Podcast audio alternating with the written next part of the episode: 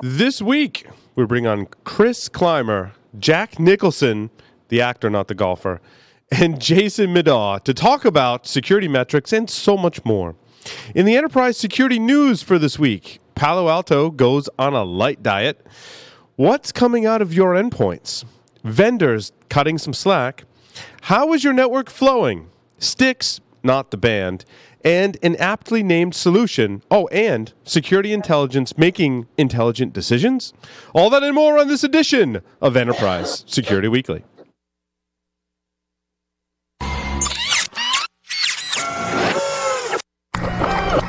This is a Security Weekly production.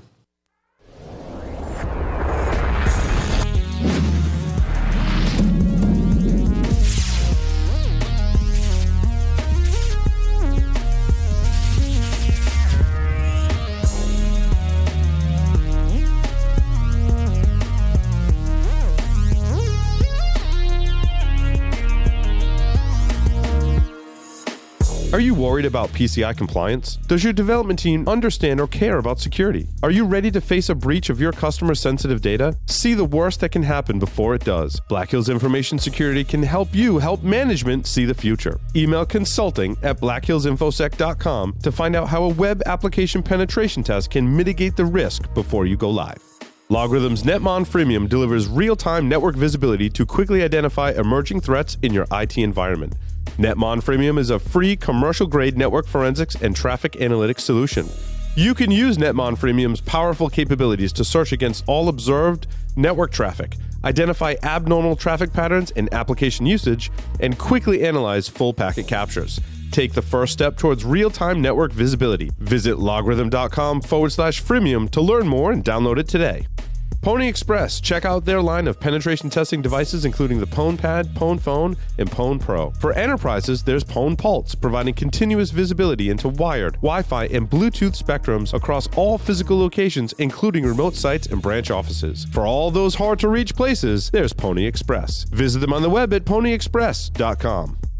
Welcome to Enterprise Security Weekly, episode 35 for March 2nd, 2017. I'm your host, Paul Asadoorian, broadcasting live from G Unit Studios in Rhode Island, dubbing this one the Here's Johnny edition. Couple of quick announcements before we get started. The 10th anniversary edition of Source Boston is being held this April, including training and conference talks being held April 24th through the 27th. Uh, awesome speakers from our community. The event will take place in Boston at the Courtyard Marriott downtown. Security Weekly listeners get a $100 off discount on either the training or conference passes when using the discount code Security Weekly. Visit sourceconference.com for more information. InfoSec World 2017 conference is being held April 3rd through the 5th at the Omni Orlando Resort at Champions Gate in Orlando, Florida. Security Weekly listeners receive 10% off the conference or World Pass when they use the code OS17-SW. Hear talks from Kevin Johnson, Rich Mogull, and Cory Doctorow and more. Visit infosecworld.misti.com to register today. That's M-I-S-T-I dot com. IT Pro TV's courses now include Exchange 2016, Wireshark, ECIH, and ECES.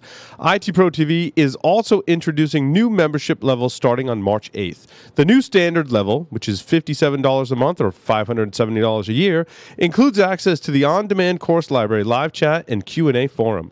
The new premium level, which is $85.70, very important, 70 cents per month, or $857 per year, includes access to all of the standard membership features, plus unlimited transcender practice exams, virtual labs, and access to the enterprise portal. Subscribers can download courses with annual standard or premium memberships.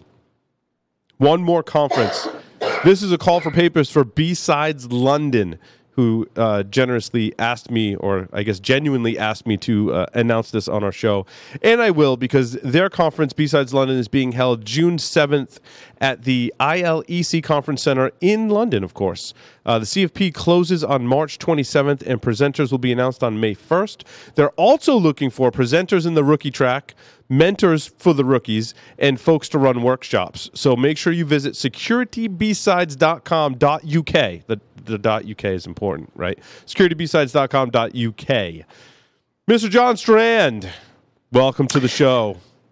Hey, hey, happy to be on the show this week. It should be a lot of fun. And then I don't know if I'm going to be on next week. It's going to take a lot to convince me. I'm finally going on vacation. So you we'll should see go if on I vacation. Do, it's going to be close to the ocean. Your wife and I'll share that with you guys. would send a missile to my location if I brought you on the show next week. So we are She definitely probably would. She probably would. it. She's dialing in the codes as we speak. That's right. That's right. Uh, we have some special guests today. They're going to stick around. They're going to talk about the enterprise security news, and then we're going to talk about security metrics. Um, so I've got Chris Clymer, Jack Nicholson, and Jason Medaw. Did I get all that right, guys? Yep. Right on. Very good. And so from left to right, we've got Chris, Jack, and then Jason. Guys, welcome to the show. Excited to be here. So now you guys are giving a, a talk at InfoSec World, right? That's kind of how we, we got all three of you uh, as like a, a package deal, pretty much, which is awesome. Thanks for coming on. Thank you for having us. Moving mountains with metrics. Awesome, There awesome. And we'll talk about metrics in the in the next segment. Um, and uh, so, just really quickly, guys, um, Chris, Jack, and then Jason. Uh, what, what do you, what do you guys do? Like really quick, give like a, a two sentence bio for each of you. So I'm the uh, director of security at a firm called MRK, and our big thing is CISO for hire for companies that uh, can't quite justify having one full time. Jack, Um, I'm the director of infrastructure and security for Chart Industries, a billion dollar manufacturing company. now see, I knew you had a director title by your jacket. It's very, it's very nice. no, no, no. That that that jacket demands respect. I love that coat. By the way, it is awesome. Thank you. Jason, Yeah, and I'm Jason. I um, I work for Cliffs Natural Resources. I run both our infrastructure and security departments. awesome, cool. awesome. Top of the news this week: Palo Alto goes on a diet and purchases Light Cyber. Get it? Diet, light. Ha, ha. took me a while. What do Yeah. you- what you- you love my funny right, jokes, my well attempts at being funny jokes. Anyway, so what do you take? What's your take on this one, John? Um, Palo Alto's getting their uh, lunch handed to them. Uh, Cisco is basically coming on and actually creating a line of products that is a very, very competitive with Palo Alto. I'll just give you a couple of examples. Some of our customers over the past 12 months have been doing shootouts between Firepower and Palo Alto, and a number of the customers that we have have been choosing uh, Wait, Cisco's. Firepower is the merger of Cisco and SourceFire, right? Yep, yep, and it's the, their new ASA line actually. Okay. And um, It's a terrible. you know, it's still a terrible name, by the way. It is. It is. But but but it's been weird. We've been having a lot of customers that go in and are like, yeah, we got to do a shootout. We got to bring in Cisco because all of our other crap is Cisco. But we're gonna go with Palo Alto. And then I talked to them like a month and a half later. They basically say, yeah, we did that shootout and Cisco kicked their ass. And it, it's I've never seen that type of that quick of a turnaround in the industry, um, and as many customers as I've seen recently. And I think that that just goes to show when we're talking about unification companies, where Cisco is in absolutely everywhere, they are absolutely going to be a competitor with you, regardless of whatever uh, market vertical you're at, market vertical you're actually playing Right. in. And it just shows if they turn around, and they execute well on something, it, it makes them very, very, very dangerous. And yeah, it's kind of sad. I think that Palo Alto actually became kind of a cash cow for a while. And you know they got a little bit lazy because they were on the top of the heap for a while, and they got a serious competitor, and it's it's going to impact them. I mean, we see it in the stock market already, and I've been seeing it in all of our customers that are doing shootouts as well. Interesting. Very interesting. I, I thought the, the purchase of uh, Light Cyber was actually kind of, I thought it was good in general for network based threat hunting, which John and I have a very vested interest in it as we do it as part of offensive countermeasures. But I thought it was kind of validation, John, of what we're doing, Yeah. right? Like Light Cyber being probably the closest competitor to offensive countermeasures, to be quite honest with you, but having them be a very, very close, uh, very, very in the network solution, right? They're looking at mostly network traffic, and to have Palo Alto come in and buy them, I think was a a, a good thing to kind of validate uh, what we're trying to accomplish with network-based threat hunting. I, I think that's absolutely true, and it's also a way for Palo Alto to further differentiate themselves from Cisco and some of the other vendors. That you know, Palo Alto has always kind of, kind of had this reputation of being an extremely solid product, maybe a little bit more complicated to implement, but it gave you a lot more functionality and a lot more cool techie things that you could do with the tool than you could do with a lot of their competitors. And I think that this is kind of moving back into that direction to have that capability to start catering to the packet heads that are out there, people like you and me Right. that do this stuff all the time, and not just you know a, a CISO, for example, but they're trying to cater back to those people as a differentiator, and that might work. That might work out really, really, really well. I hope it does because as as we've mentioned in many shows, we love Palo Alto. They're a great company. We have lots of friends that work there. They don't threaten to sue us when we find vulnerabilities on, on how to bypass their product. So I guess our bar is The bar's really low. pretty, pretty low there. Josh is going to say that. They don't uh, they don't threaten to sue. Right. That's really sad. I'm going to pass it over to our panel. What do you guys Yes, our esteemed panel of colleagues. I've been, I agree. I've been really impressed with what Cisco did. There for a while, their firewalls were really not not up to snuff, and with some of the recent acquisitions of SourceFire, and then also what they've done with uh, ThreatGrid and OpenDNS to start bringing those products together. So now, when something comes into your firewall, it can go into a detonation chamber with ThreatGrid, um, you know, with their AMP product, and you get a lot better intelligence um, out of that product. You know, we've been really impressed with what they're doing. Nice. Uh, let's see. Anyone have anything bad to say about Cisco? It doesn't seem like we should go through this segment without saying some at least something bad about Cisco. I kind of agree We're going to get a big head. So it's good to hear they're finally catching up. I mean, uh, we- we've been very familiar with the Palo Alto products and been very happy with them. But uh, Yep. it sounds like uh, after hearing what I'm hearing here, it's probably worth another look at Cisco again because I think they were getting their lunch handed to them for a long time. Um, ha, has anyone, speaking of Cisco, looked at uh, Cisco Stealth Watch endpoint license? So you can extend the visibility and real time situational awareness of Stealth Watch to the endpoint. Stealth Watch endpoint license collects endpoint telemetry using the Cisco AnyConnect 4.2 and up. Has anyone seen that? Yeah, that didn't sound like an ad. Um, yeah, actually, Yeah, I have sounded like looked into it. Um, we're an Open DNS customer, and when they've integrated that with AnyConnect, and then when we saw the Stealth Watch idea integrating with the AnyConnect that's already on our endpoint, and that ties in with what Palo Alto's been doing with their their endpoint protection that feeds back to the firewall to create kind of more of a holistic loop in the environment. I think it's a really good move for them. I just hope they continue to open up their APIs, make their devices more interconnected and better reporting into you know more SIMs and, and just more of that open API uh, environment that Cisco just is too closed and too proprietary. So more I- I good love- things. Good lord, we need to say something bad I- about a vendor. Quick. I, I, I was going to say the whole thing with the API. I love that everyone's always trying to get Cisco to open their APIs. And one of their engineers once told me, he said, "Yeah, we'd love to open up our APIs if we actually knew how they worked." And the kind of the point of that joke is there's all these different vendors that Cisco purchases so quickly that there's no standardization across the APIs. It's not a consistent platform base. That's why I love the advertisements. I don't know. Were any of you guys at RSA? No. Not this year. Well, Cisco had this But- advertisement. It was an airplane made up of all kinds of different airplane parts. So it looks like this hodgepodge. And it, and it basically their point was you wouldn't fly an airplane made by a, like 20 different vendors. And looking at that, that Hmm. literally was the embodiment of Cisco, like this hodgepodge of a whole bunch of technologies all stuck together in a vague shape of a corporation. And uh, yeah, that's kind of where Cisco's at. So you talk about opening up their APIs. I think people have been asking that for a while, but a lot of their technologies are acquisitions of other companies, and it takes them a long time to try to tie all that stuff together, if at all, if they even bother. You know, just to, to interject, what I'm kind of excited is it seems like they're figuring out how to make acquisitions work, right? So I, I, I think back to the last round, right? So Cisco Security Agent and, and Mars, and there were some other really great products they had, right? They bought what was Ironport and did a really big push on security, and then decided, oh, we don't want to be in the security business, and quickly sold that stuff off, and it, it never quite.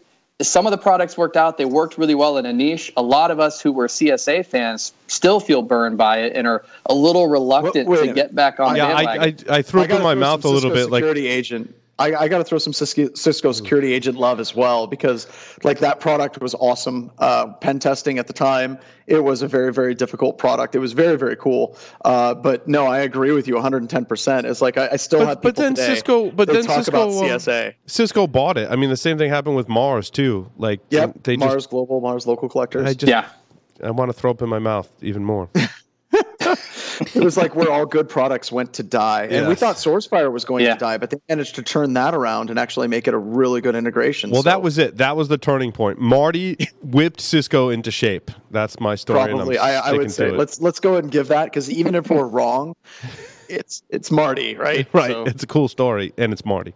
Uh, Dome 9 uh, falls in line with a list of other vendors that have integration with Slack because everyone wants things in Slack. I do, Do you have like an email alert for companies that integrate with Slack now? Like every time it comes up, it's like, oh, there's another one for the show.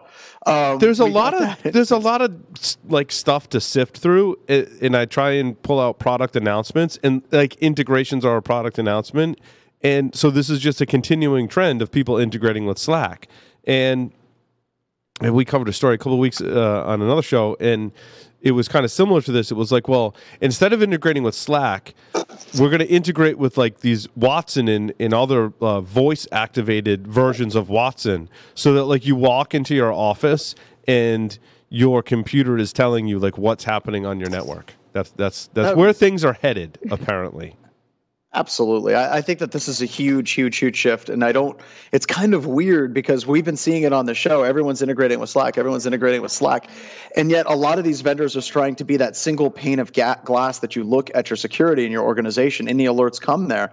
And I honestly think that Slack or something like Slack is going to be that. So if you wanted to set up a, a good pr- product offering, you, what you would do is you would set up something Slack-ish, integrate with Syslog, have all of your critical alerts dumped to it, have it pop up to your analysts whenever they're doing work, and you're going to make billions of dollars because this isn't just something, Paul, that we're seeing a couple of times. This Yeah. is a massive shift in the industry as a whole. Well, and you know what concerns me is it once it's the AI computer that I can talk to that it's, is being used to manage my security. What if I need to close the pod bay doors? Like, what if?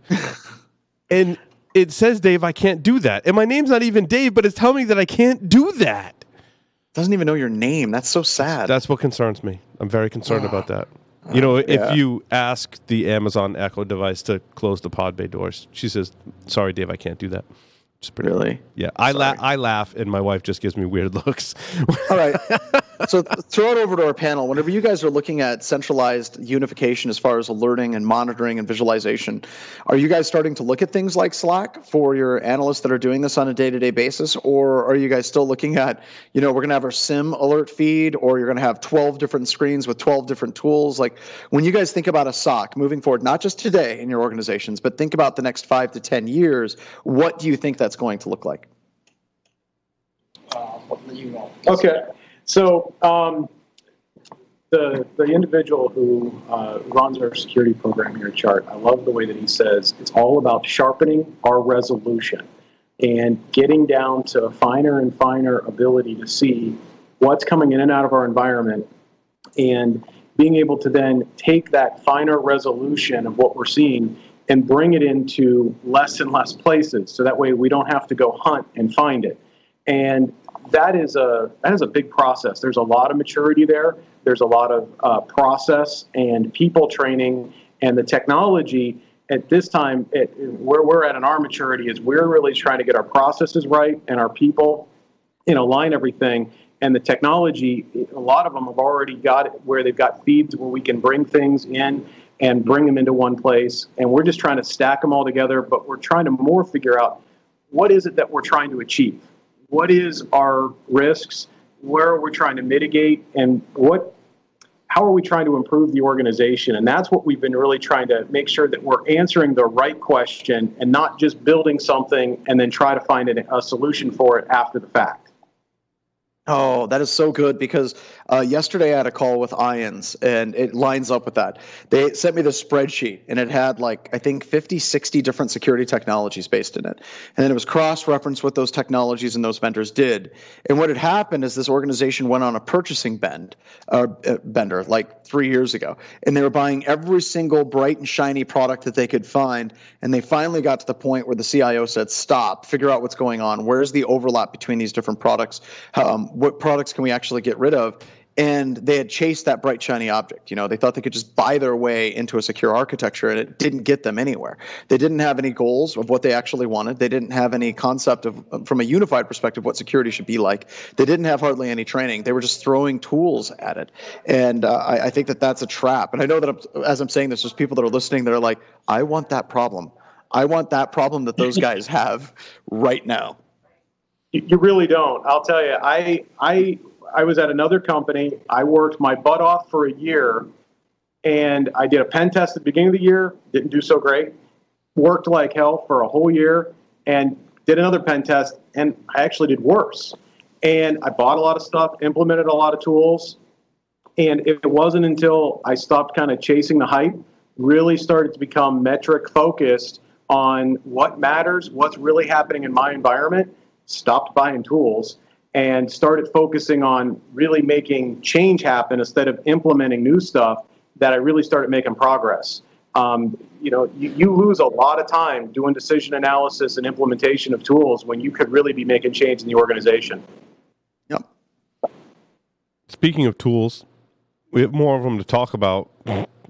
Um, so uh, Ixia and Flowmon, I believe, ha- I don't know if they partnered or merged or one of them bought each other. Uh, that was kind of interesting. But their uh, network flow based uh, tool, well, Flowmon is, uh, and Ixia is a um, network visibility solution, to use the, the marketing term. So, uh, how useful is is flow data today? I mean, is this uh, merger kind of useful? Is it people want more out of their flow data? I mean, and also I, there's a newer standard they came around since uh, IPFix, right? Is a is that the newer version from Cisco that, of the flow data format? Well, it's trying to get to that consistency problem in logging that we've been talking about for the past couple of years. Yep. When do you actually log a connection or any any type of consistency problem that you have? And there's a really great XKCD comic about this. They talk about standards, and they say that there's these 27 different standards that are all competing with each other. And then they say, well, what we're going to do is develop our own standard that's going to unify all of them. And then it says like now there are 28 standards all competing with each other, and and that's that's that you know all joking aside that is a real problem. Right. But if you look at flowmon the best way i can consider like describing flowmon flowmon is it's like ntop on steroids. Mm-hmm. and I, I, think that we're seeing another schism that's happening in the industry. We have tools that are being designed for geeks by geeks. And i would say offensive countermeasures is definitely in that category. And then we have the quote unquote automate everything try to make life easy for the analyst as much as possible. Slack integration.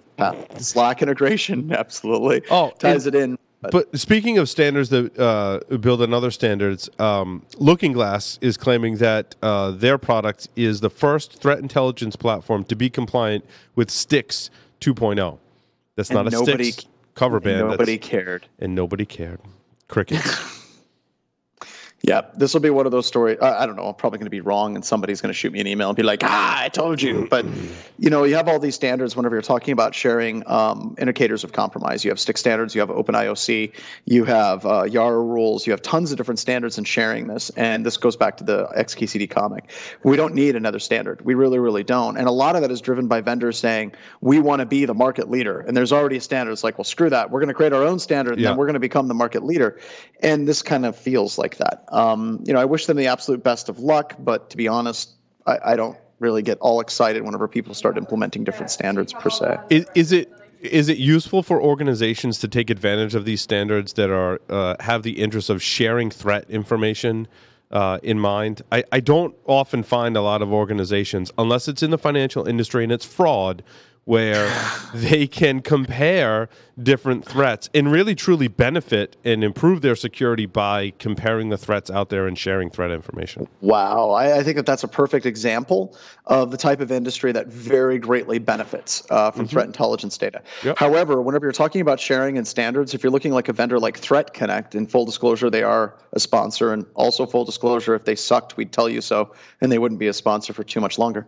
But a good um, like threat intelligence, once again, a threat intelligence product, whether whether it's a feed or whether it's a unification platform, whatever whatever it is, will be able to support those standards regardless. And Threat Connect is one of those that supports a wide variety of standards um, and makes lots and, of integrations. It's a great segue, John. Yeah, um, did you read? Almost, it's almost like I set it up that way. you did set it up that way uh, because where I thought you were going next is where Threat Connect differentiates itself uh, largely, in, in my experience, is they just don't want to collect from external sources. They want to work with internal sources. They want to collect from internal sources, and they want to make changes on internal sources and uh, be a more larger a larger dashboard that can actually let you do things in an intelligent manner, such as in the way they do this through a lot of integrations. And they just announced a, bunch more with Phantom Cy- uh, Cyber, PhishMe. Uh, they now integrate with Jira, uh, ServiceNow, Recorded Future, and of course Slack for good measure. I didn't see Slack in the story, but we just knew it was. I'm sitting here looking at. it. I'm like, he's going to say Slack. He's going to, and he did. I did. Um, but yeah, their their integration is, is is pretty much ridiculous at this point. It almost is so funny at this point the amount of integrations that you almost have to wonder how good they are at integrating a lot of those different things. But, and but this one, John, the ones we've talked to with our customers, they do pretty good so yeah. far from what we've heard. What I like though is integration with Jira, ServiceNow. Um, those actually let you do things right? Like act on the yep. data. So many, how many people you talk to, John? Like, yeah, we like collect all this threat data, and I'm like, well, what what do you what do you do with it? Oh, know, like it looks pretty graphs and meetings and stuff.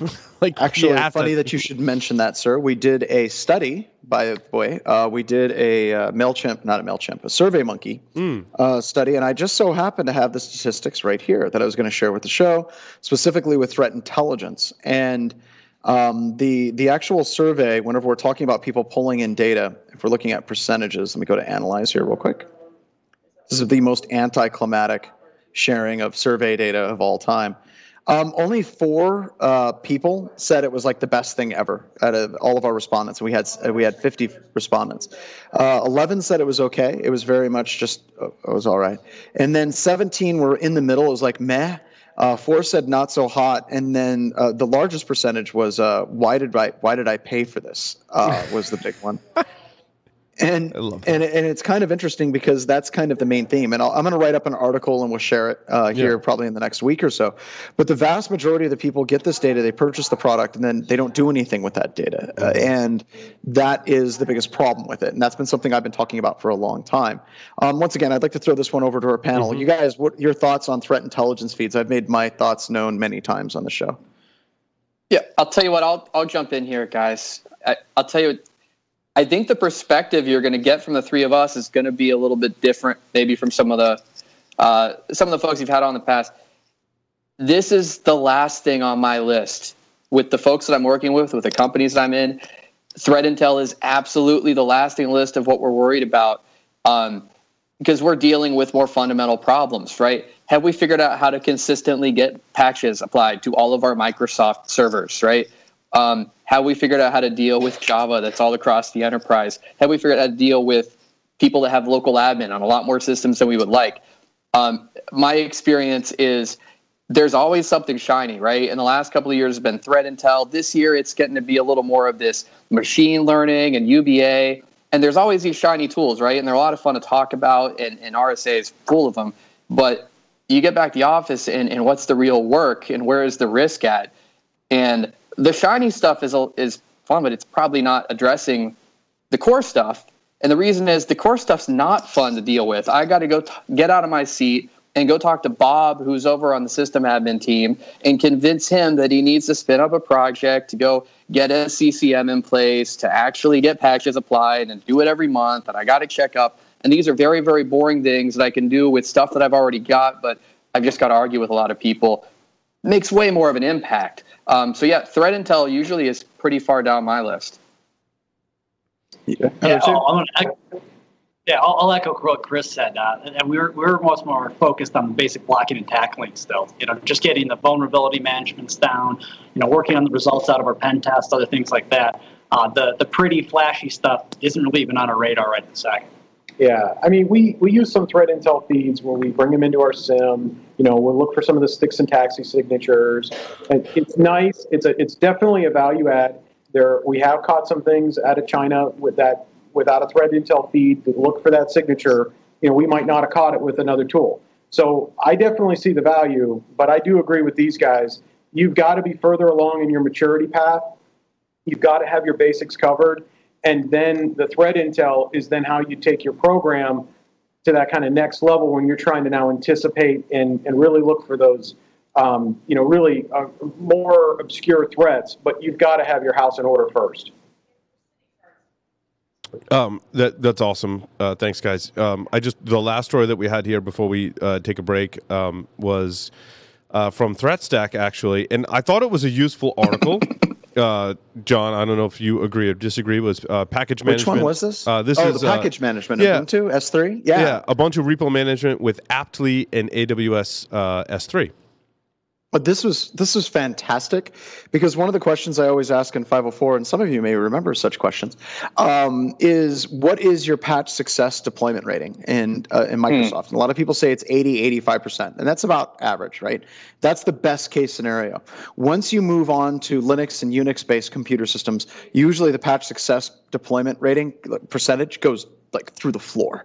It's just horrible. And I think that that's one of the other problems we have with quote unquote cloud computers is a lot of times we think of them as an appliance. You just run it and somebody else actually keeps that system up to date. And uh, to have a nice article that talks about how we can approach that problem with Ubuntu and Linux-based computer systems, because they mentioned Red Hat and stuff in here too, mm-hmm. is is just a great article. And anybody that has Linux or Unix in their infrastructure needs to read this. Absolutely. With that, we're going to take a short break, come back, and dive into security metrics. So stay tuned.